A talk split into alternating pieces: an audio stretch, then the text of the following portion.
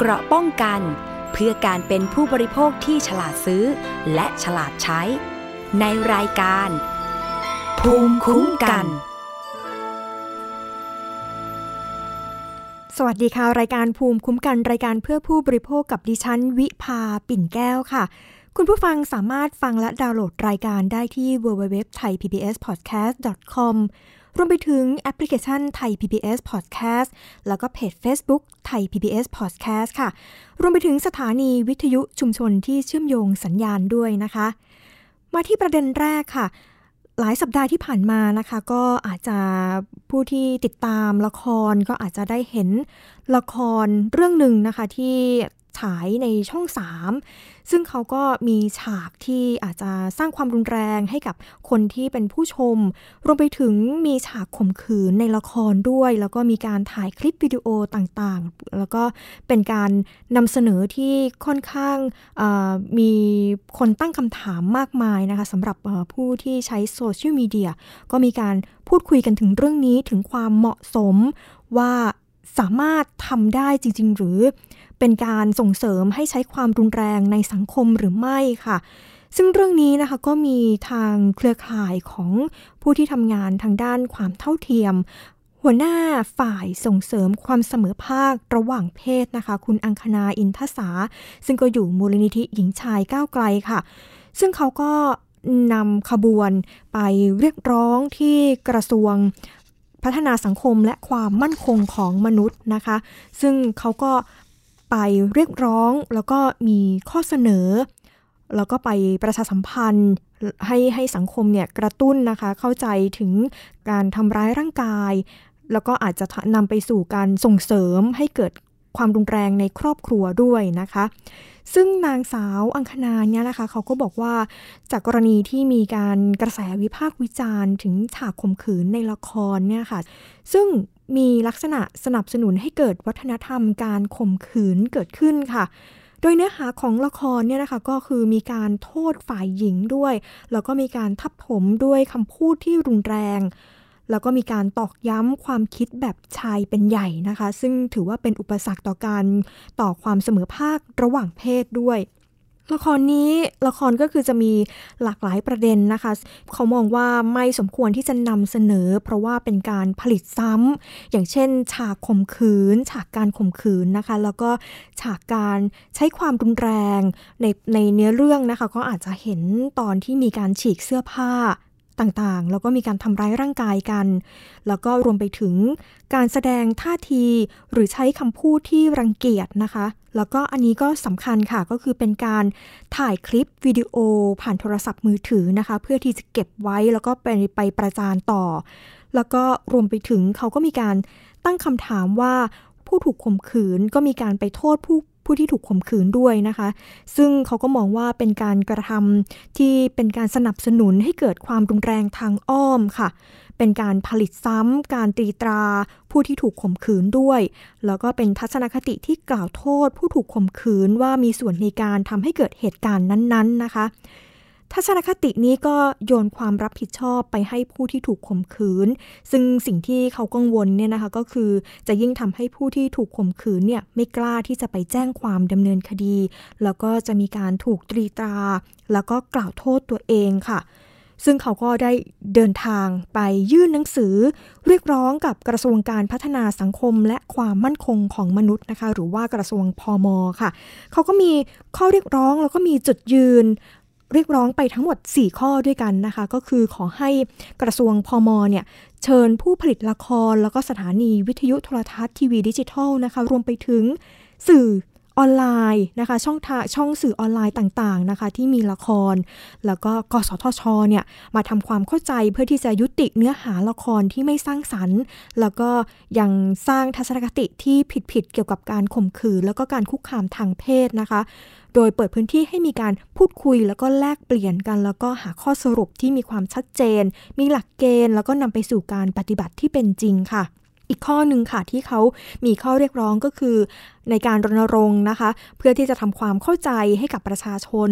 แล้วก็ผู้บริโภคให้เข้าใจเรื่องการคุกคามทางเพศ การข่มขืนในความหมายที่ถูกต้องนะคะ แล้วก็มีความจำเป็นอย่างยิ่งที่กระทรวงพมเนี่ยต้องเร่งดำเนินการอย่างเข้มข้นแล้วก็ต่อเนื่องค่ะ ตลอดจนการที่มีกลไกติดตามเฝ้าระวังเพื่อที่จะจัดการให้อยู่ในทิศทางที่ถูกต้องด้วยนะคะ รวมไปถึงข้อเรียกร้องที่บอกว่าขอแสดงจุดยืนต่อต่อต้านฉากข่มขืนในละครทุกรูปแบบเลยค่ะ แล้วก็ขอเรียกร้องให้บริษัท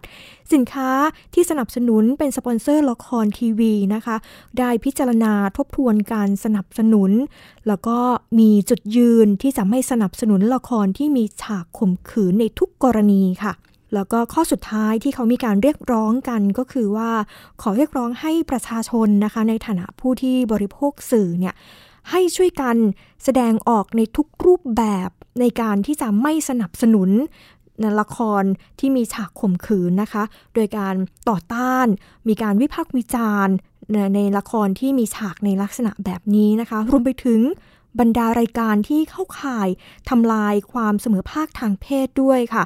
ซึ่งก็เป็นข้อเรียกร้องของทางมูลนิธิหญิงชายก้าวไกลนะคะหัวหน้าฝ่ายส่งเสริมความเสมอภาคระหว่างเพศค่ะ คุณอังคณาอินทสานะคะ ซึ่งดิฉันก็ได้มีการสัมภาษณ์เพิ่มเติมนะคะ ซึ่งคุณอังคณาก็ได้มีข้อเสนอไป เดี๋ยวเราไปติดตามฟังกันค่ะ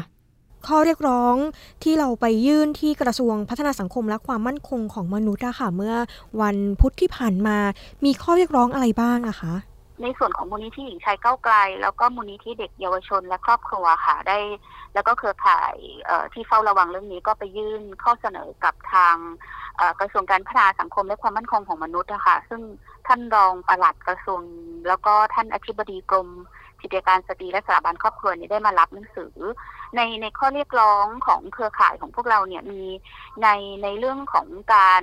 รณรงค์ต่อต้านฉากข่มขืนในละครเนี่ยค่ะ เรามีข้อเสนออยู่สี่ข้อที่เรียกร้องกับทางกระทรวงการพัฒนาสังคมและความมั่นคงของมนุษย์นะคะ ในประเด็นแรกเนี่ยเราเรามองว่าในฐานะที่กระทรวงการพัฒนาสังคมและความมั่นคงของมนุษย์เป็น เป็นกระทรวงที่ดูแลแล้วก็ช่วยเหลือผู้ที่ประสบปัญหาความรุนแรงในครอบครัวและความรุนแรงทางเพศใช่ไหมคะเขามีหน้าที่ในการที่จะต้องนอกจากช่วยเหลือแล้วเนี่ย ในส่วนของกระทรวงเองต้องต้องเอเราอยากให้เชิญผู้ผลิตละคร หรือว่าสถานีวิทยุดิจิตอลต่างๆ ที่ที่ผลิตเรื่องละครหรือว่าสื่อเหล่านี้ค่ะ แล้วก็รวมไปถึงกสทช ด้วยมาทำความเข้าใจในเรื่องของการยุติเนื้อหาละครที่มันไม่สร้างสรรค์นะคะ แล้วก็ สร้างทัศนคติที่ผิดๆกับการข่มขืนหรือว่าการคุกคามทางเพศเเราอยากให้มีเวทีที่พูดคุยกัน แล้วก็สรุปเนื้อหาที่ชัดเจนมีหลักเกณฑ์หรือว่านำไปสู่การปฏิบัติที่ได้จริงอย่างเงี้ยค่ะ ในในส่วนที่ที่จะทำให้ภาพเรื่องการข่มขืน การใช้ความมันอาจจะไม่ใช่แค่ เรื่องฉากข่มขืนอย่างเดียวเนาะมันมีทั้งฉากการใช้ความรุนแรง อย่างเช่น ละครที่เราเราเห็นเนี่ยก็จะมีการใช้โซ่ล่ามผู้หญิงใช่ไหมคะ ใช้ความรุนแรงกระชากเสื้อผ้าอะไรเงี้ยรวมไปถึงการพยายามใช้มือถือถ่ายคลิปหรืออะไรอย่างเงี้ยค่ะ ซึ่งอันนี้มันเป็นเนื้อหาหรือว่าภาพที่มันไม่สร้างสรรค์ แล้วบทบาทของพอมอเองเนี่ยก็มีหน้าที่เรื่องนี้แล้วก็สามารถที่จะมีมีการพูดคุยเพื่อที่จะวางหลักเกณฑ์เรื่องเหล่านี้ได้อะค่ะ อย่างฉากข่มขืนในละครเองอะคะมันจะส่งผลกระทบต่อสังคมยังไงบ้างอะคะในส่วนของมูลนิธิเนี่ยเราเราเราทำงานเรื่องการช่วยเหลือผู้ประสบปัญหาเนาะ แล้วเราก็จะเจอสถิติเรื่องความรุนแรงทุกปีจากจากเรื่องนี้ค่ะ สถิติที่ที่เป็นความแรงทางเพศ จากหน้าหนังสือพิมพ์เนี่ยปีหนึ่งเนี่ยประมาณสามร้อยกว่ากรณีแล้วก็เป็นเป็นการกระทำที่ที่เอ่อเป็นข่าวในหนังสือพิมพ์ที่มันมันมีสถิติที่สูงขึ้นนะคะไอ้ไอ้จากสถิติเนี้ยเรามองว่านอกจากเรื่องเรื่องวิธีคิดที่ที่มันมีอำนาจที่เหนือกว่าแล้วเนี่ยปัจจัยที่มันทำให้สถานการณ์เรื่องเรื่องการคุกคามทางเพศหรือว่าเรื่องการข่มข่มขืนนี่ยังอยู่ มันมันเป็นเรื่องของการเราจะเห็นว่าเรื่องเรื่องฉากละครในทีวี หรือว่าการผลิตซ้ำเรื่องเหล่านี้มันมันทำให้เอ่อมาการมันมันเป็นเรื่องของการทำให้มายาคติเหล่านี้มันยังดำรงอยู่ในในสังคมอย่างเงี้ยค่ะ ซึ่ง อันนี้มันเรามองว่ามันไปสนับสนุนแล้วทำให้เกิดวัฒนธรรมการข่มขืน ซึ่งเนื้อหาละครเองเนี่ยค่ะ มันมันมันเห็นภาพว่าเวลาเวลาผู้หญิงที่ถูกใช้ความแรงทางเพศหรือว่าถูกข่มขืนเนี่ยผู้หญิงจะถูกตีตราเนาะถูกว่าเป็นผู้หญิงที่ไม่ดีหรือว่าใช้ ใช้คำพูดที่ที่มองว่าผู้หญิงเป็นคนผิดหรือว่าพระเอกเองก็พยายามที่จะบอกว่าเนี่ยมันเป็นความผิดของนางเอกที่ทำที่เธอต้องทำตัวแบบนี้ เธอสมควรที่จะถูกข่มขืนหรืออะไรประมาณอย่างเนี้ยค่ะ เราเรามองว่าภาพมายาคติภาพที่มันตอกย้ำเหล่านี้ที่มันผลิตซ้ำบ่อยๆอะมันทำให้ไม่เออโดยเฉพาะกลุ่มเด็กและเยาวชนที่เขาได้ได้เห็นละครเหล่านี้มันมันมันไม่ไม่สามารถที่จะแยกแยะเรื่องความเข้าใจ จริงกับทัศนคติเรื่องเหล่านี้ออกได้อะค่ะ แล้วมันก็เลยทำให้หลาย ๆ คนเนี่ยเข้าใจว่าเขาสามารถที่จะทำความผิดเหล่านี้ได้ เขาสามารถที่จะข่มขืนจับขังผู้หญิงฉุดกระชากลากถูอะไรอย่างเงี้ยได้ ซึ่งในในส่วนของละครเองมันไม่ได้มีทำให้เห็นว่าเวลาเกิดปัญหาเหล่านี้เนี่ย ผู้หญิงไปแจ้งความและผู้ชายซึ่งเป็นพระเอกติดคุก มันไม่มีเนื้อหาเหล่านี้ที่ทำให้มันเห็นจนสุดทางของการเกิดปัญหาอะไรอย่างเงี้ยค่ะไอ้ไอ้ฉากเหล่านี้เราก็เลยมองว่ามันมันเป็นการผลิตซ้ำแล้วก็มันทำให้เกิดการสร้างและสนับสนุนวัฒนธรรมการข่มขืน โดยอ้อมกับผู้หญิง และมันทำให้ผู้หญิงและเด็กที่เห็นโดยเฉพาะเด็กนะคะ ได้ได้ได้ซึมซึมซับในเรื่องเหล่านี้ แล้วก็ทำให้เกิดเรื่องความเชื่อเรื่องเรื่องทัศนคติที่มันอาจจะไม่ใช่เรื่องจริง หรือว่ามันมันเป็นปัญหาเกิดขึ้นได้อย่างนี้ค่ะ วันที่ 23 ก็จะมีการพูดคุยในในประเด็นนี้ อาจจะไม่ใช่แค่ละครที่มีฉากข่มขืนอย่างเดียวนะคะ ตอนนี้ทางมูลนิธิเองก็พยายามที่จะลองดูว่าเเราเราเห็นว่ามีโฆษณา มีละคร comedy ต่างๆ แล้วก็มีหลายหลายหลายเรื่องที่มีมีคนแจ้งเข้ามาเหมือนกันนะคะ ว่าอย่างเช่นละครเป็นต่อหรืออะไรอย่างเงี้ยค่ะ ที่มีการ blaming ผู้หญิงหรือว่ากดทับ เพศอีกเพศหนึ่งอะไรประมาณอย่างเงี้ยค่ะ ซึ่งเงื่อนไขละครเหล่านี้ผู้ผลิตส่วนที่ที่เกี่ยวข้องเหล่านี้อาจจะต้องมีความรู้ความเข้าใจว่าสิ่งที่คุณทำอยู่มันมันมันผิดกฎหมายแบบไหนบ้างแล้ว แล้วมันมันจะต้องรับผิดชอบต่อสังคมด้วยอย่างไรอันนี้อันนี้ก็จะเป็นบทบาทหนึ่งที่เราจะเข้าไปพูดพูดคุย แล้วก็ทำให้เกิดบรรทัดฐานบางอย่างในสังคมอะค่ะ ค่ะนั่นก็เป็นเสียงของคุณอังคณาอินทศานะคะ หัวหน้าฝ่ายส่งเสริมความเสมอภาคระหว่างเพศ มูลนิธิหญิงชายก้าวไกลค่ะ ซึ่งเขาก็ได้บอกว่าสาเหตุที่เขาจะต้องมาขับเคลื่อนเรื่องนี้ เพื่อที่จะไม่ต้องการให้ประชาชนหรือว่ากลุ่มที่ผู้ผู้ชมที่ดูฉากละคร นั้นๆ ที่มีการการกระทำความรุนแรง หรือว่ามีฉากข่มขืนเนี่ยอาจจะนำไปทำตาม แล้วก็เป็นการที่ ละครต่างๆเนี่ยมีการผลิตซ้ำด้วยนะคะ มากันอีกประเด็นหนึ่งค่ะ ซึ่งเรื่องนี้ก็เป็นเรื่องใกล้ตัวสำหรับหลาย ๆ คนนะคะที่ได้รับเงิน 2,000 บาทค่ะจากโครงการเราชนะค่ะ แต่ว่าก็มีกระทรวงการคลังเนี่ยนะคะเขาก็ออกมาเตือนประชาชนบอกว่าขณะนี้เนี่ยมีเกี่ยวกับเรื่องโครงการเราชนะมีการพูดถึงเรื่องนี้กันมากขึ้น เพราะว่า ทางสื่อมวลชนเองก็มีการกระจายข่าวว่ามีการมีการเปิดรับลงทะเบียน แล้วก็มีการโอนเงินเข้าหรือยังนะคะ ซึ่งก็มีการประโคมข่าวเรื่องนี้กันอย่างต่อเนื่อง จนทำให้บางเว็บไซต์ หรือว่า ทางสื่อโซเชียลมีเดียต่างๆ หรือว่าเพจต่างๆเนี่ยนะคะเขาก็ได้มีการนำเสนอข้อมูลที่อาจจะไม่ใช่เป็นข้อมูลทางฝ่ายของราชการ ก็อาจจะทำให้ประชาชนหลายคนเนี่ยที่ได้เสพสื่อทางโซเชียลต่างๆนะคะ แล้วก็เป็นการมีการแชร์ข้อความต่างๆ กันทางทางไลน์ทางแอปพลิเคชันไลน์หรือว่าข้อความต่างๆเนี่ยก็อาจจะสร้างความสับสนให้กับประชาชนได้ค่ะ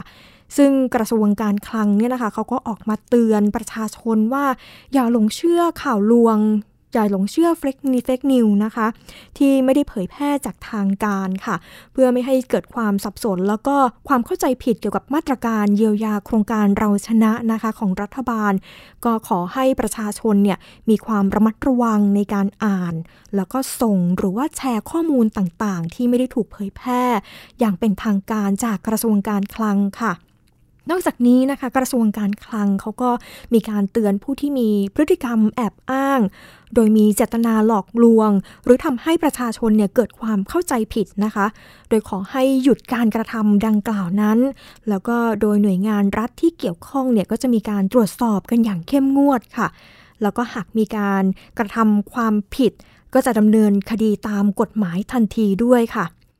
ซึ่งเรื่องนี้นะคะเราก็สามารถติดตามสืบค้นข้อมูลข่าวสาร แล้วก็ความคืบหน้าที่ถูกต้องเกี่ยวกับโครงการเราชนะได้จากแหล่งที่มา ทั้งเว็บไซต์เราชนะ .com นะคะรวมไปถึงเว็บไซต์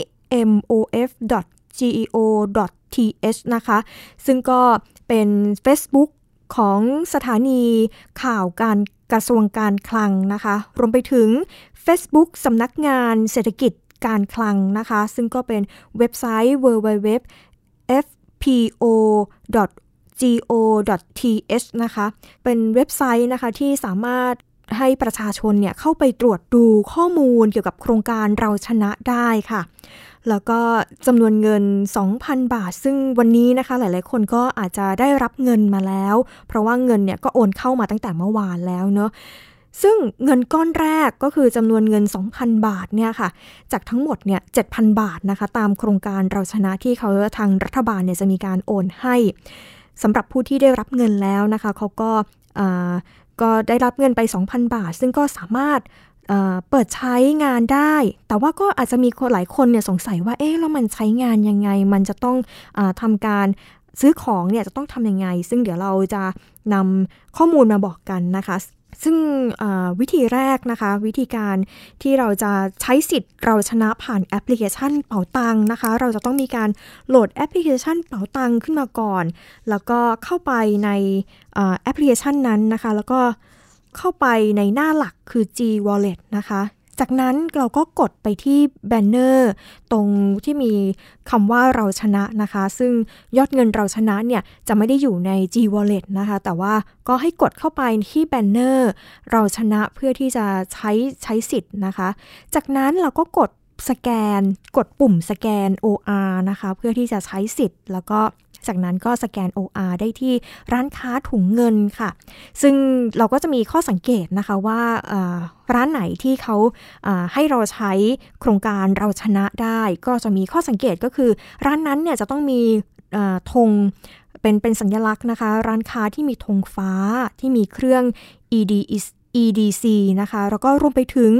ร้านถุงเงินธงฟ้าค่ะ ซึ่งก็จะมีสัญลักษณ์บ่งบอกว่าสามารถใช้กับแอปพลิเคชันนี้ได้ แล้วก็ใช้กับโครงการนี้ได้ รวมไปถึงร้านค้าคนละครึ่งค่ะ ซึ่งโครงการนี้ก็มีมาก่อนหน้านี้นะคะ ซึ่งหลายคนก็อาจจะลงทะเบียนทันบ้างละบางคนก็อาจจะไม่ทันบ้างนะคะ ซึ่งร้านค้าที่มีโครงการเข้าร่วมโครงการคนละครึ่งเนี่ย ทางโครงการเราชนะก็สามารถใช้สิทธิ์ได้เหมือนกัน แล้วก็ ป้ายร้านค้าที่ร้านค้าเราชนะนะคะ ซึ่งเราก็สามารถสังเกตได้จากข้อความนี้ตามร้านค้าต่างๆ เราก็สามารถใช้แอปพลิเคชันนี้ได้ แล้วก็ใช้สิทธิ์โครงการนี้ได้ค่ะ แล้วก็การตรวจสอบยอดเงินนะคะ ก็คล้ายๆกับการกับโครงการคนละครึ่งนะคะ ซึ่งหลายคนก็อาจจะผ่านโครงการนี้มาแล้วเนาะเราก็มีการอพอเราจะเช็คเงินนะคะ เราก็จะเขาก็จะมีให้ระบุ P พินนะคะเพื่อที่จะยืนยันการใช้สิทธิ์ แล้วก็รวมไปถึงก็จะได้สลิปหลักฐานในการใช้สิทธิ์บันทึกลงไปในโทรศัพท์มือถือแบบอัตโนมัติค่ะ ซึ่งเท่านี้ก็เสร็จสิ้นกระบวนการการใช้เงินในโครงการเราชนะนะคะ โดยสามารถเช็คยยอดเงินคงเหลือได้ด้วยการกดเข้าไปที่แบนเนอร์เราชนะ แล้วก็ทำตามขั้นตอนนะคะส่วนสำหรับขั้นตอนการทบทวนสิทธิ์เราชนะนะคะ ซึ่งหลายคนก็อาจจะ พลาดโอกาสการลงทะเบียนไปนะคะ ซึ่งเราสามารถก็ไปทบทวนสิทธิ์ได้ที่ www เราชนะ .com ค่ะ ก็ได้เปิดให้ผู้ที่ตรวจสอบสิทธิ์เราชนะไม่ที่ไม่ผ่านการคัดกรองก็สามารถยื่นทบทวนสิทธิ์ได้นะคะ ตั้งแต่วันนี้ค่ะ ไปจนถึงวันที่ 8 มีนาคม 2564 ค่ะ คุณผู้ฟังก็สามารถเข้าไปที่ www เราชนะ .com ได้นะคะสำหรับคนที่ยังไม่ได้สิทธิ์นั้น แล้วก็เข้าไปตรวจสอบสิทธิ์ค่ะ ซึ่งสำหรับขั้นตอนการทบทวนสิทธินี้นะคะ ก็คือเข้าไปที่อย่างที่บอกค่ะเว็บไซต์เราชนะ แล้วก็กดคำว่าทบทวนสิทธิ์นะคะ ซึ่งเป็นปุ่มสีเหลืองๆนะ่ะแล้วก็ ระบบก็จะแสดงข้อความว่าข้าพเจ้ายินดียินยอม และรับทราบว่าผลการพิจารณาของกระทรวงการคลัง ในกระบวนการทบทวนสิทธิ์ถือเป็นที่สิ้นสุด จากนั้นนะคะก็เราก็กรอกข้อมูลส่วนตัวลงไปค่ะ ก็คือมีทั้งเลขบัตรประจำตัวประชาชน 13 หลักนะคะ รวมไปถึงชื่อภาษาไทย นามสกุลภาษาไทย แล้วก็วันเดือนปีเกิดค่ะ จากนั้นก็ให้กดคำว่าทบทวนสิทธิ์นะคะ ซึ่งสำหรับกลุ่มผู้ที่ใช้แอปพลิเคชันเป่าตังเนี่ยที่ผ่านโครงการคนละครึ่ง แล้วก็เราเทียบด้วยกันที่มีประมาณ 6 ล้าน6แสนคนนะคะ แล้วก็ขณะที่กลุ่มลงทะเบียนผ่านเว็บไซต์ www เราชนะ .com ก็มีทั้งหมด3ล้าน6แสนคนค่ะ รวมๆแล้วก็รวมเป็น 10 ล้าน2แสนคนนะคะ ซึ่งก็ได้รับเงินโอนในโครงการเราชนะด้วย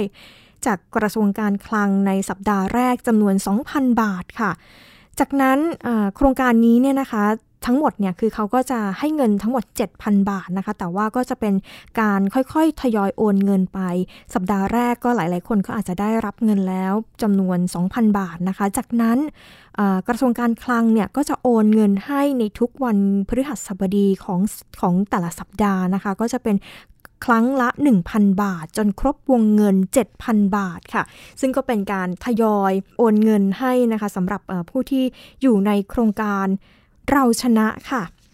อีกประเด็นหนึ่งนะคะ ซึ่งประเด็นนี้เนี่ยก็มีการพูดถึงกันอย่างมากในหลาย ๆ สัปดาห์อย่างต่อเนื่องค่ะ เพราะว่า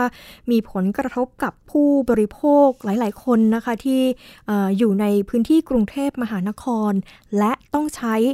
รถไฟฟ้าในการเดินทางค่ะ เรื่องราคารถไฟฟ้านะคะ ซึ่งก็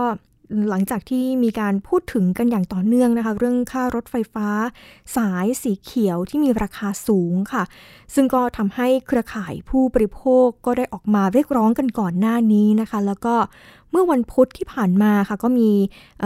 การอภิปรายถึงเรื่องนี้ในสภาด้วย ซึ่งก็มีการตั้งกระทู้ขึ้นมานะคะถึงปัญหาเรื่องสัมปทาน แล้วก็ราคาค่ารถไฟฟ้าสายสีเขียวนะคะที่มีราคาแพงเนี่ยก็ทำให้ทางฝากฝั่งของฝ่ายค้านนะคะก็ได้มีการเปิดอภิปรายเรื่องนี้กันก็คือ คุณสุประเชษประวีนวงวุฒินะคะ สสจากพักกล้าวไกลค่ะ ซึ่งเขาก็ได้มีการอภิปรายเรื่องนี้ เดี๋ยวเราไปฟังเสียงกันค่ะ และการที่ท่านวางแผนบริหารจัดการระบบขนส่งสนะได้อย่างล้มเหลวเนี่ยมันก็ทำให้คนมาใช้น้อยฮะโครงการก็ไม่คุ้มค่า แต่สุดท้ายภาระมันตกอยู่ที่ประชาชนนะครับ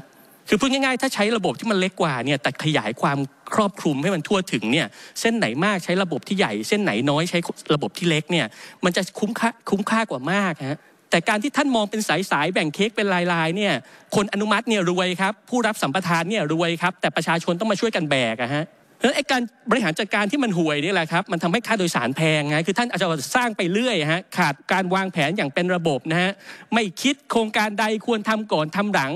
ท่านไม่สนความคุ้มค่าว่าเขาคิดมายังไงเชื่อถือได้หรือไม่ไอ้ตัวแรกบอกว่าที่จะสร้างไปแล้วมันจะคุ้มมันจะเกิดนู่นเกิดนี่เนี่ยแล้วท่านไม่เลือกฮะท่านจะทำแต่ระบบใหญ่อะแล้วระบบรองอะมันมี LRT BRT รถเมล์อะไรต่างๆ สุดท้ายท่านไม่เหลือไม่เหลือเงินสำหรับไปปรับปรุงการเชื่อมต่อกว่าจะถึงสถานีรถไฟฟ้าจะเอาคนเข้ามายังไงนะฮะนั้นการมองปัญหาเป็นสายๆเนี่ยแล้วเจรจาแบ่งเค้กเป็นลายๆเนี่ยมันเป็นการกระทำที่ไม่ได้เอาประชาชนเป็นตัวตั้งอะ่ะ แล้วไปดูประเทศอื่น ๆ ในการพัฒนาระบบรถไฟฟ้าเขาไม่ได้ทำอย่างนี้นะฮะคือรัฐอะอุดหนุนอย่างเมื่อกี้ที่ท่านก็บอกเนี่ยว่าปัญหามันคือรัฐอุดหนุนไม่พอเนี่ยแต่ต่างชาติเขาก็อุดหนุน แต่มีเงินน้อยก็อุดหนุนน้อยแล้วค่อย ๆ สร้างไปไม่ใช่จะผ่านไปเรื่อย แล้วสุดท้ายนะคือไม่โปร่งใสด้วยครับอย่างที่เมื่อกี้ก็เรียนเนี่ยก็คือใช้มาตรา 44 ลัดเลาะการเจรจาเลยต่างๆ มันจะมีการเอื้อประโยชน์ให้ในายทุนผู้รับสัมปทานหรือเปล่าก็ไม่รู้นะฮะเพราะฉะนั้นอย่าเร่งอนุมัติมั่วซั่วแล้วทิ้งปัญหาไว้เพียบนะฮะค่าโดยสารแพงเนี่ยมันแพงแค่ไหนมันขึ้นอยู่กับ ที่รัฐอุดหนุนอย่างที่ท่านเข้าใจเนี่ยแหละครับเพราะฉะนั้นถ้าท่านผ่านมากไปก็ไม่เหลือเงินไปอุดหนุนนะฮะต้นทุนหลักของระบบรถไฟฟ้ามันแบ่งได้ 4 ประเภทนะฮะหนึ่งก็คือเวรคืน อันนี้รัฐอุดหนุนร้อยเปอร์เซ็นต์ไม่ใช่เรื่องแปลกสองคืองานโยธา งานโยธานี่สำคัญที่สุดเลยนะฮะแพงที่สุดสำคัญที่สุดเนี่ยถ้ารัฐอุดหนุนน้อย อย่างกรณีสายสีเขียวของท่านรัฐมนตรีว่าการกระทรวงมหาดไทยเนี่ยคือรัฐไม่อุดหนุนเนี่ยฮะมันก็ต้องแพงสิครับ แต่ในบางสายภายใต้กระทรวงคมนาคมเนี่ยรัฐอุดหนุนร้อยเปอร์เซ็นต์นะฮะ แล้วก็ไม่มีมาตรฐานไม่มีกลไกการคำนวณนะใช้การต่อรองเป็นเส้นๆเนี่ยครับผมส่วนงานระบบค่าบำรุงรักษารายปีตลอด 30 ปีที่เรียกว่าค่า O&M นะ Operation and Maintenance เนี่ยก็ยกให้เอกชนเข้าไปจัดการ เพราะฉะนั้นถ้ารัฐเนี่ยต้องสร้างสมดุลให้ดีฮะคือถ้าสร้างสมดุลไม่ดีเนี่ยแบบลงทุนผลานไปเรื่อยเนี่ยค่ารถฟ้ามันก็ต้องแพงครับเพราะมันผลักปลาไปให้ประชาชนเนี่ยเพราะรัฐอุดหนุนน้อยอย่างที่ท่านทราบเนี่ยครับผม นั้นการเลือกระบบขนส่งสาธารณะในแต่ละเส้นทางจึงสำคัญมาก ถ้าท่านเลือกใหญ่ไปก็แพงไปฮะผมใช้ภาษาง่ายๆนะฮะถ้าท่านอุดหนุนน้อยไปตั๋วก็ต้องแพงครับ เลือกระบบใหญ่ไปตั๋วก็ต้องแพงครับ แล้วตั๋วร่วมเนี่ยนะฮะตั๋วร่วมเนี่ยมันไม่เกิดสักทีครับมีแต่โฆษณาเอาหน้าไปเรื่อยนะฮะคือหลาย ๆ คนอาจจะเข้าใจตั๋วร่วมแค่ในเรื่องของความสะดวกสบายนะ แต่จริง ๆ คุณูปการของตั๋วร่วมมันมีมากกว่านั้นมาก ก็คือในสิ่งที่เรียกว่าค่าโดยสารร่วมนะฮะ คือการที่จะทำอย่างที่ท่านบอกเนี่ยค่าแรกเข้าซ้ำซ้อนไม่ให้มีเนี่ยถ้ามันไม่มีตั๋วร่วมเนี่ยมันเกิดค่าโดยสารร่วมไม่ได้ครับ มันจะเวฟค่าแรกเข้าซ้ำซ้อนไม่ได้ เพราะว่ามันไม่รู้ว่าคน ผ่านจากสายไหนแล้วมาต่ออีกสายหนึ่งใช่ไหมเพราะนั้นมันต้องมีตั๋วร่วมก่อนนะฮะแต่ตั๋วร่วมเนี่ยรัฐบาลก็ทำได้อย่างล้มเหลวนะฮะเพราะฉะนั้นถามว่าวันนี้ต่อให้ท่านมีนโยบายชัดเจนทำค่าโดยสารร่วมเนี่ยท่านจะไม่เอาค่าแรกเข้าซ้ำซ้อนเนี่ยท่านจะทำได้ยังไงและนั่นก็เป็นเสียงของคุณสุรเชษฐ์นะคะ สสจากพักก้าวไกลที่ตั้งกระทู้อภิปรายถึงเรื่องนี้ค่ะ ขณะเดียวกันพลเอก อนุพงศ์เผ่าจินดา รัฐมนตรีว่าการกระทรวงมหาดไทยนะคะ เขาก็ได้ออกมาอภิปรายชี้แจงในสภาถึงเรื่องนี้ด้วยค่ะ โดยบอกว่าราคาที่ระบุว่าสายสีเขียวนั้นแพงกว่าก็คือ 65 บาทเนี่ย สายสีน้ำเงินเก็บค่าโดยสาร 42 บาทเขาก็บอกว่าขอให้ดูระยะทางควบคู่กับการสนับสนุนกับรัฐนะคะ ซึ่งสายสีเขียวเนี่ยก็ไม่มี การจะเอื้อหรือไม่เอื้อ ก็ต้องดูว่าเป็นธรรมหรือไม่ ประเทศชาติแล้วก็ประชาชนเนี่ยได้ประโยชน์สูงสุดหรือไม่นะคะ ส่วนค่าโดยสาร 104 บาทเนี่ยก็ทำให้ กรุงเทพมหานครขาดทุนปี 64 นะคะจำนวน 3,981 ล้านบาท แล้วก็ถึงปี 2572 นะคะ ก็จำนวนเงิน 37,469 ล้านบาทค่ะมีเสียงชี้แจงของพลเอกอนุพงศ์เผ่าจินดาในรัฐสภาเมื่อ2วันก่อนค่ะ เรื่องของมีการพูดเหมือนกันว่าทำไม BTS เดินของตัวเองถูกทำไมมาเดินที่นี่แพง เขาไปจับตัวเลขมาจาก BTS Gift ก็คือกองทุนที่เขาไปออกกองทุน ตอนไปออกกองทุนเนี่ยเขาไปกำหนดว่าจะกำหนดค่าโดยสารเท่านั้นเท่านี้ แล้วค่าใช้จ่ายในการเดินรถเท่านั้นนี้เขาไม่ได้คิดค่าราง เพราะฉะนั้นค่าเดินรถของเขาเนี่ยถูก แต่ในส่วนต่อขยายเนี่ยต้องแพง เพราะว่าจะต้องเช่ารถด้วยอย่างที่ผมเรียนแล้ว นั่นคือค่าโดยสารที่ ค่าค่าค่าจ้างเดินรถจึงต่างกัน เพราะมีการพูดกันผมก็พูดเลยไปให้ด้วยนะครับ ค่าโดยสารกับต่างชาติเนี่ยเวลาท่านเทียบเนี่ยถ้าจะให้ประชาชนเราเข้าใจแล้วก็เป็นความรู้ในอนาคต เราจะได้ไปไล่นายทุนทั้งหลายได้ถูก ผมไม่ได้เข้าข้างใครเรียนยืนยันนะครับ ถ้าไปดูค่าโดยสารเฉยๆสีน้ำเงินเนี่ยบางทีก็ดูต่ำสายสีน้ำเงินคือที่เขาเก็บกันจริง ในโลกนี้ นะครับ มันก็ดูต่ำแต่ไอ้สีสีเนี่ยคือรัฐเขาจ่ายให้ทั้งนั้นเขาซับซิไดให้ทั้งนั้น ของเราไม่มี ถ้าใครได้รับซับซิไดจากรัฐ ท่านลองนึกภาพนะครับ ลองนึกภาพว่าถ้ากรุงเทพมหานครรับรางมา แล้วรัฐจ่ายให้ ค่าโดยสารลงไปได้ ไม่ต้องร้อยสี่ลงไปต่ำกว่านี้ก็ได้ อีกเท่าไหร่ก็ได้ แต่เขาต้องไม่มีภาระหนี้ห้าหมื่นกว่าล้านนะพร้อมดอกเบี้ยปีละพันล้านสิบปีหมื่นล้าน เขาต้องไม่มีภาระนี้มันก็ลงได้ คือรัฐให้ แต่นี้รัฐไม่ได้ให้ เส้นนี้ก็จะเป็นเส้นประวัติศาสตร์ทั้งส่วนหลักและส่วนต่อขยายเนี่ยสร้างเองทั้งหมด รัฐไม่ได้สร้าง ท่านจะไปพูดถึงเมื่อกี้เน็ตโกรดมาผมไม่อยากแสดงภูมินะเอาเถอะเอาท่านพูดไปเน็ตโกรดเอาละตอนนี้เอาเป็นว่าค่าโดยสารเปรียบเทียบเนี่ยต้องดูว่ารัฐเนี่ยอุดหนุนหรือไม่ ดูของเราเราก็อยู่ประมาณเขา ถ้ารัฐไม่สนับสนุนเนี่ยเราต่ำกว่าเขาถ้ารัฐไม่สนับสนุนเลยนะส่วนอันเนี้ยเอามาจากต่างประเทศนะครับ ไม่ได้คิดเอง ผมก็เรียนทั้งหมดเนี่ยว่าสรุปแล้วในขณะนี้เนี่ยรัฐบาลได้พยายามจะหาทางแก้ปัญหาตรงนี้ให้ได้ โดยยึดอยู่บนผลประโยชน์ของประเทศชาติประชาชน และเอกชนเป็นธรรม ผลการเจรจาเนี่ยมาแล้ว ผมก็ดีใจที่ท่านรัฐมนตรีคมนาคมขออนุญาตเอ่ยนาม ท่านศักดิ์สยาม ท่านติง นั่นแหละคือสิ่งศักดิ์สิทธิ์ของคอรมอว่าตัดสินใจไปถ้าจบแล้ว ก็แสดงว่าน่าจะต้องถูกต้อง ในเดียวกันถ้ามันจะผิดก็คงคอรมอคงไม่ยอม เพราะมันติดคดีทุกคนและนั่นก็เป็นเสียงของพลเอกอนุพงศ์นะคะ ที่ได้ออกมาชี้แจงถึงเรื่องนี้ค่ะ และเมื่อวานนี้นะคะก็มีปฏิกิริยาจากทางฝากฝั่งของสภาองค์กรของผู้บริโภคนะคะเขาก็ได้มีการพูดคุยกันถึงประเด็นนี้ด้วยค่ะ ซึ่งก็มองว่าไม่เห็นด้วยนะคะกับราคา 65 บาทนี้ แล้วก็ได้ตั้งข้อสังเกต การต่อสัญญาสัมปทานรถไฟฟ้าสายสีเขียวล่วงหน้าด้วยค่ะว่ามีการเอื้อประโยชน์ให้กับประชาชนหรือไม่แล้วก็ยืนยันนะคะว่าราคา ไม่เกิน 33 บาทเนี่ยทำได้จริงค่ะ หากไม่ต่อสัญญา ซึ่งเวทีการเสวนาครั้งนี้นะคะ ก็มีผู้ร่วมพูดคุยกันถึงเรื่องนี้ เดี๋ยวเราไปฟังเสียงของคุณบุญยืนสิริธรรม รองประธานสภาองค์กรผู้บริโภคคนที่สองค่ะขณะนี้เนี่ยรัฐบาลก็ใกล้จะประกาศให้องค์กรที่ปกครองส่วนท้องถิ่นเนี่ยมีการเลือกตั้ง เพราะฉะนั้นเนี่ยสัมปทานก็ยังอยู่อีกหลายปี ถ้าจะให้สง่างามเนี่ย ผู้ว่าการกรุงเทพมหานครเนี่ยไม่ควรจะมาตัดสินใจเรื่องนี้ตอนที่ตัวเองกำลังจะหมดอำนาจ เพราะว่ากำลังจะมีการเลือกตั้ง คือ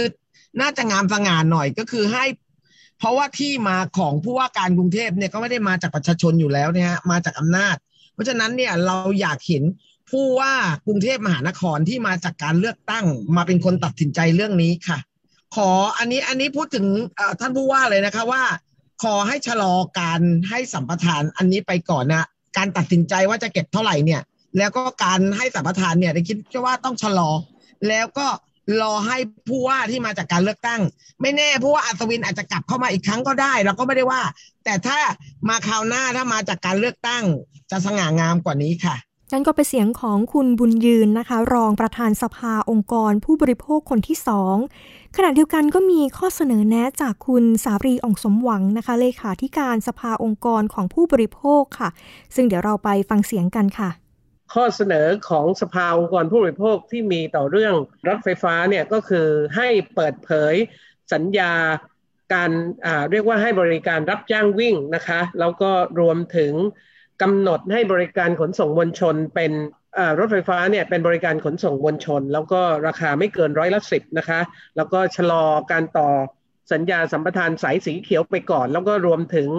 ที่จะทำให้ค่าโดยสารเนี่ยสามสิบเปอร์เซ็นของรายได้ขั้นต่ำนะคะ นั่นเป็นข้อเสนอ แต่ว่าเมื่อคืนถ้าเราดูเนี่ยเราก็จะเห็นนะฮะว่ารัฐบาลก็มีความชัดเจนมากที่จะทำให้รถไฟฟ้าเนี่ยเป็นบริการขนส่งมวลชน เพราะว่ามีพักหนึ่งเนี่ยถามนะฮะว่ารัฐบาลเนี่ย ควรจะไปสนับสนุนนะฮะโดยคุณสสสุรเชษเนี่ยนะฮะพักเก้าไก่เนี่ยก็บอกว่าจริง ๆ รัฐบาลเนี่ยควรจะสนับสนุนบริการขนส่งมวลชนประเภทอื่นด้วย แล้วก็ควรจะวางแผนทั้งระบบ ราคาตั้งต้นไม่ควรเป็น 65 บาท สามารถเป็น 25 บาทได้ นั้นเป็นประเด็นที่หนึ่ง ประเด็นที่สองตัวเลขหนี้ที่ต้องชัดเจนนะคะ แล้วก็ต้องเปิดเผยแล้วก็ทำข้อมูลชุดนี้นะฮะว่ามาจากไหนอย่างไรนี่เป็นข้อเรียกร้องของสภาองค์กรผู้บริโภคและนั่นก็เป็นเสียงของคุณสารีนะคะเลขาธิการสภาองค์กรของผู้บริโภคค่ะที่ได้เสนอแนะถึงเรื่องอราคาค่าโดยสาร รถไฟฟ้าสายสีเขียวนะคะ อีกท่านหนึ่งค่ะ คุณคงศักดิ์ชื่นไกรลาดนะคะ ผู้ประสานงานโครงการรถโดยสารปลอดภัยมูลนิธิเพื่อผู้บริโภคค่ะ ซึ่งเขาก็จะมีข้อเรียกร้อง แล้วก็มีข้อเสนอแนะดังนี้ค่ะ ก่อนอื่นเราก็อาจจะต้องบอกว่าค่อนข้างผิดหวังกับท่านรัฐมนตรีนะครับ ที่ออกมาชี้แจงนะครับ เพราะว่าเมื่อคืนเนี่ยเท่าที่ติดตามเนี่ยครับก็อาจจะยังจับประเด็นได้ไม่มากนักเท่าไหร่นะครับ ในสำหรับประเด็นที่ท่านรัฐมนตรีได้ออกมาชี้แจงนะครับ อาจจะมองในมุมที่คือที่ผ่านมาเนี่ยนะครับ เราก็พบว่าการลงทุนทั้งหมดเนี่ยของประเทศไทยเราเนี่ยลงทุนไปกับระบบทางรางมากเลยทีเดียวนะครับ มากจนบางทีเราก็พบว่าอาจจะมากจนเกินไปไหมนะครับในขณะที่ระบบขนส่งทางบกทางล้อเนี่ยเเราไม่เคยให้ความสำคัญเลยนะครับ เราดูกทมนะครับ เป็นหนี้หนึ่งแสนล้านนะครับขอสอมกก็หนึ่งแสนล้านเหมือนกันนะครับ ในขณะที่การให้บริการคุณภาพเนี่ยค่อนข้างที่จะแตกต่างกันเลยนะครับ เราก็มีแนวคิดหนึ่งที่เราคิดว่า เออเราแนวคิดเรื่องความเหลื่อมล้ำหรือการที่จะทำให้ระบบขนส่งมวลชนเนี่ยต้องเป็นรัฐสวัสดิการไหมนะครับ ทุกคนก็ควรจะต้องมีสิทธิ์นะครับรัฐจะต้องจัดให้ อันนี้คืออาจจะเป็นประเด็นหนึ่งที่เราคิดว่าเป็นประเด็นสำคัญนะครับ ควบคู่กันกับที่เราพยายามจะผลักดันเรื่องค่าโดยสารที่เหมาะสมและเป็นธรรมในเรื่องของสิบเปอร์เซ็นของค่าแรงขั้นต่ำอันนี้อาจจะเป็นเรื่องที่สอดคล้องกันนะครับกับทางสภาองค์กรผู้บริโภคนะครับ ที่เราคิดว่า 33 บาทเนี่ย ทำได้จริง แล้วก็อาจจะเป็นแล้วก็เป็นตัวเลขที่น้อยกว่าที่ทางกทมเนี่ยนะครับ จะระบุไว้ที่65บาทด้วยซ้ำนะครับ แล้วก็น้อยกว่าก่อนหน้านี้ที่104บาท หรือผลการศึกษาของรฟมอีกที่158บาท เรียกว่าลดลงมาอยู่ในเกณฑ์ที่อย่างที่พวกเราทุกคนฝันนะครับ ประชาชนทุกคนเข้าถึงได้เข้าใช้ได้นะครับ ไม่เพียงไม่ใช่เพียงแค่เอ่อคนที่มีรายได้ พนักงงานออฟฟิศหรือว่า คนที่บ้านอยู่ริมทางรถไฟฟ้าเท่านั้นนะครับ ประชาชนคนทำงานนะครับ คนหาเช้ากินข้ามก็สามารถที่จะใช้ได้อีกเช่นเดียวกันนะครับ เพราะฉะนั้นเนี่ยเราก็คิดว่าเราจะมาร่วมกันสับสนุนในส่วนตรงนี้ได้อย่างไรบ้างนะครับ ที่เพื่อที่จะให้รัฐเนี่ยเห็นถึงความสำคัญตรงนี้ แล้วก็มองในจุดเดียวกันที่คิดว่าเราต้องทำให้ขนส่งมวลชนเนี่ยเป็นสิ่งที่ทุกคนต้องขึ้นได้นะครับ ไม่ใช่เพียงแค่ขึ้นได้เท่านั้นนะครับ ราคาค่าบริการต่างๆ เนี่ยก็ต้องเข้าถึงได้เช่นเดียวกัน เราได้ยินมามากนะครับ ว่าทำไมต่างประเทศถึงได้แค่สามเปอร์เซ็นถึงห้าเปอร์เซ็นสูงสุดคือเก้าเปอร์เซ็นในขณะที่ประเทศไทยเราเนี่ย เราลองดูนะครับหนึ่งร้อยสี่บาทไปกับหกสิบสามเปอร์เซ็นตนะครับนี่ยังไม่รวมค่าใช้จ่ายอื่นๆ อีกมากมายนะครับ ก็เราก็อาจจะเรียกว่าเรายืนยันในจุดตรงนี้นะครับ ว่าสามสิบสามบาทเนี่ยทำได้จริง ค่ะนั่นก็เป็นเสียงของคุณคงศักดิ์ชื่นไก่ลาดนะคะผู้ประสานงาน โครงการรถโดยสารปลอดภัย มูลนิธิเพื่อผู้บริโภคค่ะ ซึ่งก็ได้พูดถึงแล้วก็มีข้อเสนอแนะนะคะ เกี่ยวกับราคาค่าโดยสารของรถไฟฟ้าสายสีเขียวค่ะ ซึ่งเรื่องนี้ก็อาจจะต้องมีการติดตามกันอย่างต่อเนื่องนะคะ เพราะว่าส่งผลกระทบกับผู้บริโภคที่ทำงานอยู่ในกรุงเทพมหานคร และต้องใช้รถไฟฟ้าในการโดยสารขึ้น ขึ้นไปทำงานแล้วก็กลับบ้าน ไปทำงานแล้วก็กลับบ้านนะคะ ซึ่งค่าโดยสารต่อเที่ยวเนี่ย104 บาทเนี่ยก็อาจจะค่อนข้างที่จะสูงสำหรับผู้ที่มีไรายได้วันละ 400-500 บาทเนี่ยหากว่าค่าโดยสารเที่ยวหนึ่งเนี่ย104 บาทก็อาจจะทำให้เขาเนี่ยไม่มีเงินเก็บนะคะ แล้วก็อาจจะส่งผลกระทบต่อการใช้ชีวิต ซึ่งกรณีก็เป็นสิ่งหนึ่งค่ะที่เครือข่ายของผู้บริโภคเนี่ยก็ออกมาเรียกร้องกันถึงให้ช่วยปรับลดราคาค่าโดยสารนะคะ ช่วงคิดก่อนเชื่อค่ะกับดรแก้ว กังสดานอัมภัยนักพิษวิทยา และคุณชนาทิพย์ไพพงศ์นะคะ ตอนน้ำมะพร้าวช่วยให้สมรรถภาพทางเพศดีขึ้นจริงหรือ เราไปติดตามฟังกันค่ะ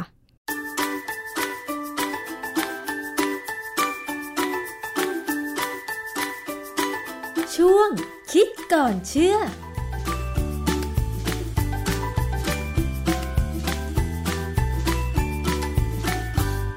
พบกันในช่วงคิดก่อนเชื่อกับ ดรแก้วกังสดานนภัยนักพิษวิทยากับดิฉันชนาทิพไพรพงศ์นะคะ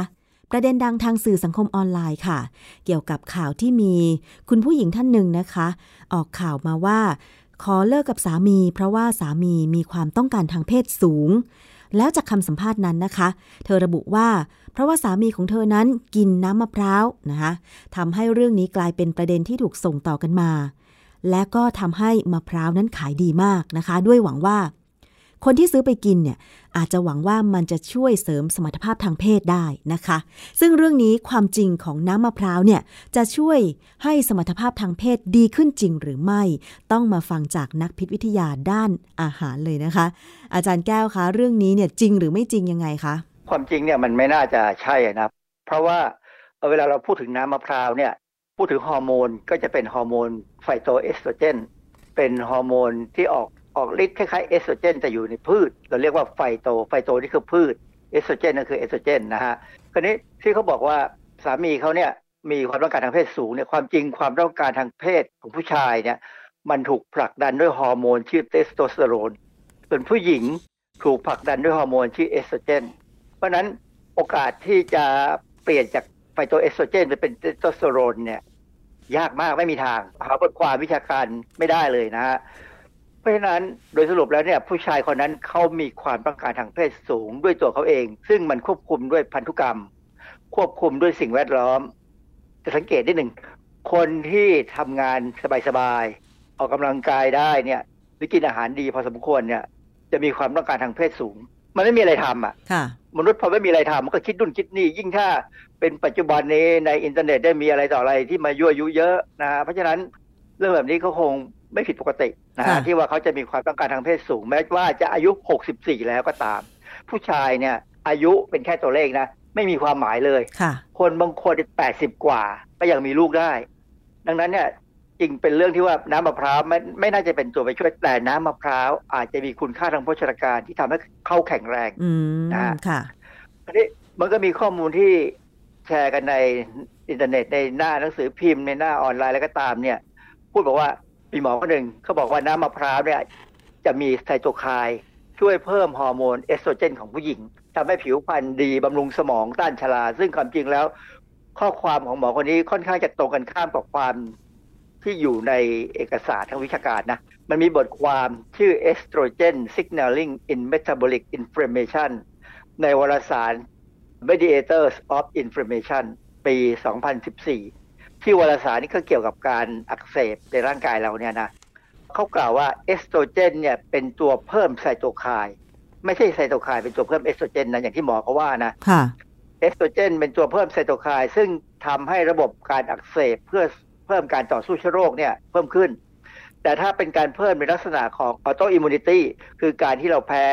ภูมิต้านทานตัวเองเนี่ย มันจะเป็นผลลบอืมเพราะฉะนั้นคนที่ดื่ม น้ำมะพร้าวแล้วมีความรู้สึกว่าตัวเองแพ้นู่นแพ้นี่มาก มีอาการคันมีอาการแบบไม่ดีนะค่ะก็ควรจะเลิกดื่ม เพราะว่ามันไปเพิ่มไซโตไคน์ได้อะไรเงี้ยนะค่ะ ก็มีข้อมูลที่เขาพูดว่าน้ำมะพร้าวนี่เป็นเครื่องดื่มบำรุงกำลังทางเพศ เนื่องจากน้ำมะพร้าวมีฮอร์โมนไฟโตเอสโตรเจนซึ่งอันนี้ผิดวิธีการแล้วผิดเรื่องราวแล้ว เพราะว่าถ้าบอกว่าผู้หญิงดื่มน้ำมะพร้าว แล้วมีความต้องการทางเพศสูงขึ้น อันนี้ยังต้องใส่เครื่องหมายเพื่อคำถามไว้ก่อนว่า จริงเหรอใช่ไหมเพราะว่าแต่มันก็มีอันหนึงเนี่ยที่น่าสนใจคือมีข้อมูลเก่าว่าผู้หญิงบางคน ใกล้จะมีประจำเดือนเนี่ย พอดื่มน้ำมะพร้าวแล้วเนี่ยเขาก็จะปวดหน้าอกหรือว่าเรียกว่าคัดหน้าอกใช่ไหมแล้วก็ปวดท้องอะไรเงี้ย ซึ่งเขาก็อ้างว่าเพราะว่าน้ำมะพร้าวมีไฟโตเอสโตรเจนออกฤทธิ์คราวนี้ถามความจริงว่าในมะพร้าวเนี่ยมีไฟโตเอสโตรเจนจริงไหมก็ผมก็ไปเจอบทความนะในวารสาร Food Chemistry ปี 2009 เนี่ย เขามีบทความเกี่ยวกับไฟโตเอสโตรเจนเขาให้ข้อมูลว่าอย่างนี้ เนื้อมะพร้าวเนี่ยมีไฟโตเอสโตรเจน 42 ไมโครกรัมต่อ100กรัม ไม่ได้พูดถึงน้ำนะ ในเนื้อเลยมี ในขณะที่ถั่วงอกมีไฟโตเอสโตรเจน 798 ไมโครกรัมต่อ100กรัม ค่ะ สูงกว่าเนื้อมะพร้าวและถั่วงอกเนี่ยนะ มีไฟโตเอสโตรเจน สูงกว่าเนื้อมะพร้าว เต้าหู้มีไฟโตเอสโตรเจน ประมาณ 1,600 กว่าไมโครกรัมต่อ100กรัม โอ้ ค่ะ เพราะฉะนั้นถ้าสมมติว่าไฟโตเอสโตรเจนในพืชเนี่ยนะมันมีผลกับความต้องการทางเพศนะ คนโดยเฉพาะผู้หญิงที่กินเต้าหู้เนี่ยมีปัญหาแน่เลย แสดงว่าซึ่งไม่ใช่จะไปเพิ่มความต้องการทางเพศอย่างนี้ใช่ไหมอาจารย์ใช่ซึ่งไม่ใช่ เพราะว่าไฟโตเอสโตรเจนในเต้าหู้หรือในถั่วเหลืองเนี่ยนะความรู้ที่เรามีอยู่เนี่ยคือมันช่วยลดความเสี่ยงต่อมะเร็งเต้านมกับมะเร็งมดลูก มันไม่เคยพูดถึงเรื่อง ไม่เคยมีใครพูดถึงเรื่องว่าเต้าหู้ไปเสริมพลังทางเพศ แต่ว่า ก็มีงานวิจัยของนักวิทยาศาสตร์สิงคโปร์นะฮะเขาก็ศึกษาเกี่ยวกับองค์ประกอบของน้ำมะพร้าวเลยเขาไม่ได้สนใจวิเคราะห์หาไฟโตเอสโตรเจนเลยค่ะนะเขาเพียงแต่บอกว่าในน้ำมะพร้าวเนี่ยมันมีออกซิน ซึ่งเป็นฮอร์โมนในพืชที่เกี่ยวข้องกับการเจริญของราก คืออันนี้เป็นเรื่องจริง เพราะว่าผมจำได้สมัยที่ผมเรียนปริญญาตรีเนี่ยก็มีอาจารย์จากมหาวิทยาลัยเกษตรศาสตร์เนี่ยค่ะมาสอนเรื่องการทำ tissue culture การการตัดใบไม้ตัด กิ่งไม้หรือต้นไม้อะไรๆชิ้นส่วนของต้นไม้เนี่ยนะเอาไปวางไว้บนวุ้นที่มีน้ำมะพร้าวเป็นองค์ประกอบ ปรากฏว่าไอ้ชิ้นส่วนของต้นไม้เนี่ย มันงอกรากออกมาให้เห็นเลยค่ะ ก็แสดงว่ามันมีออกซิน ซึ่งเป็นฮอร์โมนของพืชเกี่ยวกับการเจริญของรากค่ะนะฮะซึ่งไม่เกี่ยวกับคนอือฮึเพราะว่ามนุษย์เราไม่ต้องไม่มีรากงอกนอกจากคนที่ชอบนั่งนานๆที่เขาบอกว่าคนนี้นั่งจนรากงอก ซึ่งเป็นคำเปรียบเทียบค่ะนะฮะโดยประเด็นแล้วเนี่ย น้ำมะพร้าวนี่มันไม่ควรจะเพิ่มความรู้สึกทางเพศค่ะถึงมันจะมีฮอร์โมนเอสโตรเจน ที่เราเรียกว่าไฟโตเอสโตรเจนจริงนะมีการศึกษาในหนูทดลองเขาก็ศึกษาแล้วก็ไม่ว่าของไทยหรือของเทศเนี่ยก็สรุปออกมาว่า น้ำมะพร้าวไม่มีผลอะไรต่อระดับเอสโตรเจน ในหนูอือฮึที่ไม่มีรังไข่ค่ะหนูนี่เขาเข้าไปตัดรังไข่ออก เพื่อให้มีลักษณะเหมือนผู้หญิงที่หมดประจำเดือนแล้วนะฮะเพื่อจะดูซิว่าน้ำมะพร้าวจะมีผลอะไรกับ ไอ้ระบบฮอร์โมนในร่างกายของหนูที่ยังเหลืออยู่บ้างไหม ก็ปรากฏว่าไม่มีหรอก มันก็ออกฤทธิ์เป็นต้านเอสโตรเจนด้วยซ้ำค่ะนะฮะดังนั้นโดยสรุปเนี่ย น้ำมะพร้าวมีไฟโตเอสโตรเจนแน่แต่ว่าคำว่ามีไฟโตเอสโตรเจนเนี่ยต้องพิจารณาให้ดีนะ คือมันเป็นเอสโตรเจนในพืช ซึ่งอาจจะแบ่งเป็นสองกลุ่ม กลุ่มหนึ่งมีความสามารถในการทำงานคล้ายๆเอสโตรเจนในมนุษย์ ในระดับที่ใกล้เคียง กับอีกกลุ่มหนึ่งต่ำกว่าเยอะนะส่วนใหญ่แล้วเนี่ยมันจะต่ำกว่าค่อนข้างเยอะเลย พืชต่างๆ มีประมาณอย่างน้อย 260 ชนิดที่มีไฟโตเอสโตรเจน แต่ก็มีว่าบางอย่างมีน้อยมากบางอย่างมีน้อย พืชที่มีเอสโตรเจนไฟโตเอสโตรเจนเนี่ยที่มีฤทธิ์คล้ายๆ กับเด็กคนก็คือกวาวเครือ สมัยผมเด็กๆเนี่ยมีข่าวในหนังสือพิมพ์เนี่ยบอกว่า มีผู้ชายกินกวาวเครือขาว แล้วหน้าอกเพิ่มขึ้น ซึ่งจริง ๆ แล้วก็เป็นเรื่องจริง เพราะว่าไฟโตเอสโตรเจนในกวาวเครือเนี่ยมันออกฤทธิ์ใกล้กับเอสโตรเจนในผู้หญิงนะแต่ว่าก็ยังต่ำกว่า แต่ว่าถ้ามันไปเสริมกับเอสโตรเจน ในตัวผู้ชายซึ่งมีอยู่ ผู้ชายที่ก็มีเอสโตรเจนนะฮะพอกินไฟโตเอสโตรเจนจากกวาวเครือเข้าไปเสริมเนี่ยฤทธิ์มันก็จะเพิ่มขึ้นอาจจะไปเท่ากับของผู้หญิงทำให้เด็กผู้ชายเนี่ยเริ่มมีหน้าอก ซึ่งมันก็เป็นไปตามหลักการที่ว่าเดี๋ยวนี้เด็กผู้ชายคนไหนที่เขาอยากจะข้ามเพศอะเขาก็เริ่มกินเอสโตรเจน ตั้งแต่เล็กๆนะแล้วเขาก็เป็นเด็กผู้หญิงได้นะฮะที่สำคัญอีกอันหนึ่งที่เป็นงานวิจัยที่เขาบอกว่าน้ำมะพร้าวเนี่ยมันลดการสร้าง prolactin ซึ่งจะกระตุ้นการสร้างเอสโตรเจนในผู้หญิงอันนี้ก็เลยอาจจะเป็นคำอธิบายว่าทำไมผู้หญิงบางคนใกล้มีประจำเดือน ซึ่งช่วงนั้นเนี่ยเอสโตรเจนจะเริ่มสูงขึ้น ก็เลยได้เอสโตรเจนมากขึ้นทำให้เกิดอาการปวดท้องปวดเต้านมอะไรอย่างเงี้ยนะมันมีบทความหนึ่งในวารสารในอินเทอร์เน็ต ซึ่งผมจำชื่อไม่ได้แล้วเขาบอกว่า คนผู้หญิงที่ดื่มน้ำมะพร้าวเนี่ย อาจจะดูสวยขึ้นทำไมคะเขาบอกมันเป็นงานวิจัยแต่เขาไม่ได้อ้างอิงวารสารเขาบอก มันอาจจะดูสวยขึ้น แล้วก็มีความรู้สึกทางเพศที่ดูสูงขึ้นด้วยคืออาจจะดูเซ็กซี่อะนะคืออย่างที่บอกแล้วว่าน้ำมะพร้าวเนี่ยมันไปกดโพแลคตินในสัตว์ทดลองได้ ซึ่งการที่จะไปกดโพแลคตินในสัตว์ทดลองได้เนี่ยจะทำให้เอสโตรเจนในร่างกายของผู้หญิงเนี่ยมีการกระตุ้นการสร้างที่เพิ่มขึ้น เวลามีเอสโตรเจน ผู้หญิงจะผุดผ่องมีน้ำมีนวลอืมค่ะนะฮะเหมือนกับอย่างผู้หญิงที่ตั้งเพิ่เริ่มตั้งท้องใหม่ๆเนี่ยจะดูมีน้ำมีนวลเพราะว่าอะไร เพราะว่าเอสโตรเจนจะสูงขึ้นเพราะไอ้เอสโตรเจนในผู้หญิงที่ท้องเนี่ยจำเป็นมาก เพราะว่าจะเป็นตัวไปกระตุ้นให้ตัวอ่อนเนี่ยแบ่งเซลล์สร้างอวัยวะ ค่ะ ดังนั้นเขาก็แนะนำว่า ถ้าใครเชื่อนะ ก็ลองดื่มน้ำมะพร้าวก่อนนอนก็ได้นะให้มันสบายๆแล้วก็อาจจะดูมีสีสันผิวพรรณดูดีขึ้น แต่ เขาก็มีข้อสรุปอีกนิดหนึ่งว่า ผู้หญิงที่ดื่มน้ำมะพร้าวอาจจะมีแนวโน้มจะประพฤติผิดทางกามทำไมอาจารย์ คือหาคือเขาบอกใช้ใช้คำว่า stray from husband ยังไงคะ stray s t r y มันแปลว่า หลง หาย หาไม่เจอก็เหมือนกับว่าผู้หญิงเนี่ยทำเป็นตัวลืมว่าตัวเองได้แต่งงานแล้วอะไรเงี้ยนะอันนี้เป็นหมายถึงฝรั่งนะ ไม่ได้หมายถึงผู้หญิงไทยนะ เพราะฉะนั้น จะกินน้ำมะพร้าวเนี่ยขอให้กินแล้วก็มีสติหน่อยค่ะ น้ำมะพร้าวที่นิยมดื่มกันก็คือน้ำมะพร้าวจากผลอ่อนๆ กับเนื้อมะพร้าวอ่อนเนี่ยค่ะอาจารย์ โดยปริมาณแล้วสารอาหารอะไรที่เราได้มากกว่ากันคะเออน้ำมะพร้าวกับเนื้อมะพร้าวเนี่ย มันเป็นองค์ประกอบของของของผลมะพร้าวที่จะไปทำให้ต้นต้นมะพร้าวมันงอกออกมาเจริญได้ เออถ้ามะพร้าวนี่แก่เนี่ยเราจะเห็นว่ามันมันมีจาวใช่ไหมจาวนั่นคือต้นนะน้ำมะพร้าวตอนที่มะพร้าวแก่เนี่ยจะไม่อร่อยแล้วใช่เนื้อก็จะไม่อร่อย อาจจะมีมันมันอาจจะมีมีแต่มัน ซึ่งจะเป็นตัวที่จะไปเสริมการงอกของต้นนะฮะ เพราะฉะนั้นน้ำมะพร้าวอ่อนจะอร่อยกว่า มันจะมีน้ำตาลอยู่มันอยู่บ้างนะฮะแล้วก็มีสารนุ่นสารนี่มีกรดอะมิโนแอซิดที่สำคัญพอสมควรนะฮะเพราะฉะนั้นถ้าดื่มเราก็ดื่มน้ำมะพร้าวอ่อน แต่ว่าน้ำมะพร้าวน้ำมะพร้าวแก่เนี่ยที่ที่เขาผ่า ซึ่งปกติจะทิ้งเนี่ยความจริงอันนั้นเอาไปทำน้ำส้มสายชูได้ดีพอสมควร อืม ค่ะ อาจารย์ถ้าเราน้ำส้มสายชูขาย ค่ะ ถ้าเรากินเนื้อมะพร้าวอ่อน กับกินน้ำมะพร้าวอ่อนเนี่ย เราจะได้ไฟโตเอสโตรเจนจากไหนมากกว่ากัน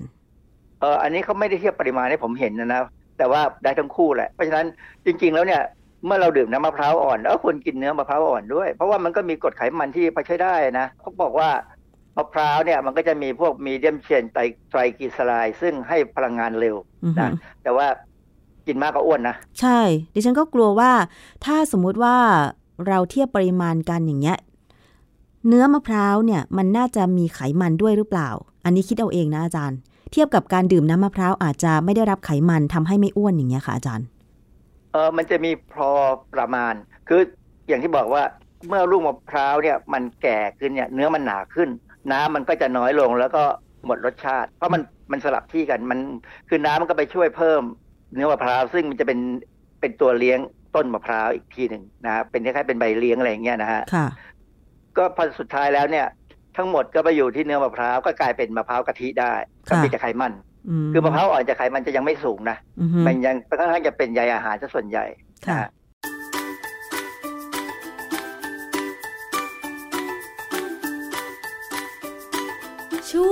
คิดก่อนเชื่อ